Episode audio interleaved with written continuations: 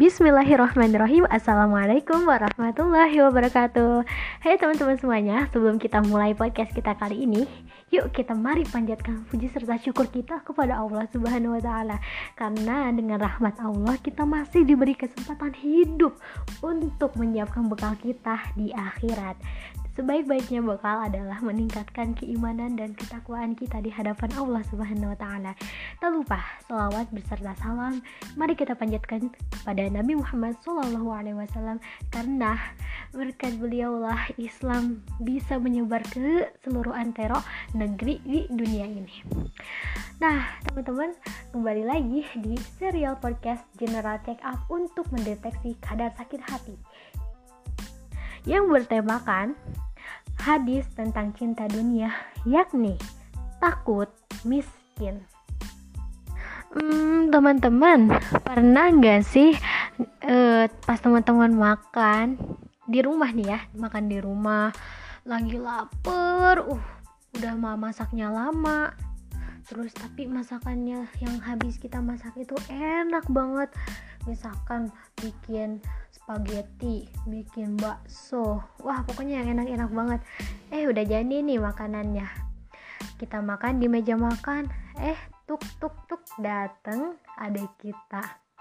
Tuk tuk tuk eh datang ibu kita. Pokoknya pada datang, pada nyamperin. Dan semuanya pada bilang, "Mau dong." Dalam besit hati pasti ya Allah lagi lapar kok pada datang ya. Padahal aku ini aduh belum makan dari tadi dari pagi. Tiba-tiba kok pada dateng gini ya. Allah lapar banget. Gak usah dikasih atau dikasih ya. Kan bingung ya teman-teman. Pasti nanti juga pas ada kita misalkan minta tuh makanan yang enak itu akan ada rasa di hati tuh ih makanan aku jadi sedikit gitu kan. Jadi kita tuh ngerasa kayak yang ketakutan gitu. Rezeki kita tuh uh, apa sih nggak dinikmatin sama diri kita sendiri. Kalau uh, kita sambung ini ke podcast kita kali ini uh, kayak takut miskin gitu. Nah tapi di sini contohnya kita ambil dari uh, makanan yang kita makan yang enak banget. Terus ada orang yang mintain. Sabar aja ya teman-teman Nah, teman-teman, dari ilustrasi tersebut kita tuh dapat tahu gitu, teman-teman, kalau terkadang gitu kita tuh merasa takut diambil bagian kita sama orang lain.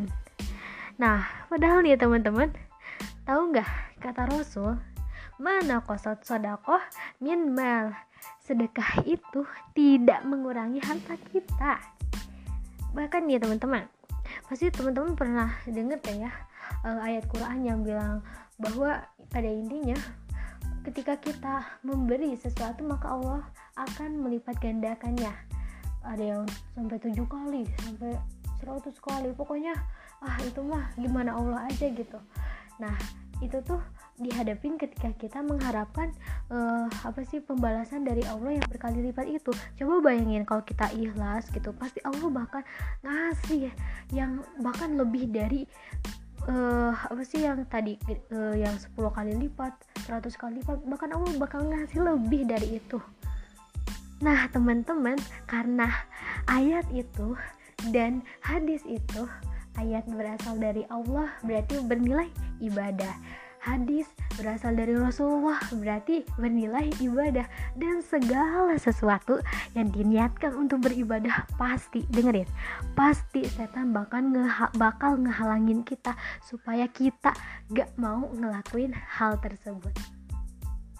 Terus nih teman-teman tahu nggak Kang Dewa Eka Prayoga sang pengusaha sukses itu yang dulunya pernah sakit keras sampai tidak sadar dirinya itu dan ketika istrinya mulai sedekah jadi si uang tabungannya itu dipakai sedekah akhirnya Kang Dewa Eka Prayoga sembuh juga teman-teman.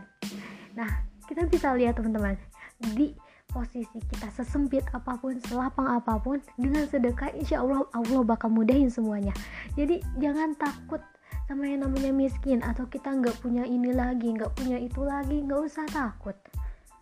Karena teman-teman bukankah ketika kita uh, ber apa sih berada di dalam kandungan ibu kita empat uh, bulan itu Allah udah netapi rezeki kita. Jadi nggak mungkin gitu kita nggak dikasih rezeki gitu di dunia ini.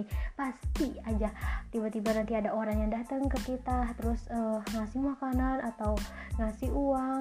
Pokoknya Allah punya berbagai cara untuk memberi kita rezeki gitu teman-teman dan nih ya aku lihat uh, apa sih aku kan pernah menyimak kita ya video-video dari Kang Dewa bahwa dari uh, Kang Dewa itu ngajarin kayak sedekah brutal, sedekah Jumat, sedekah subuh.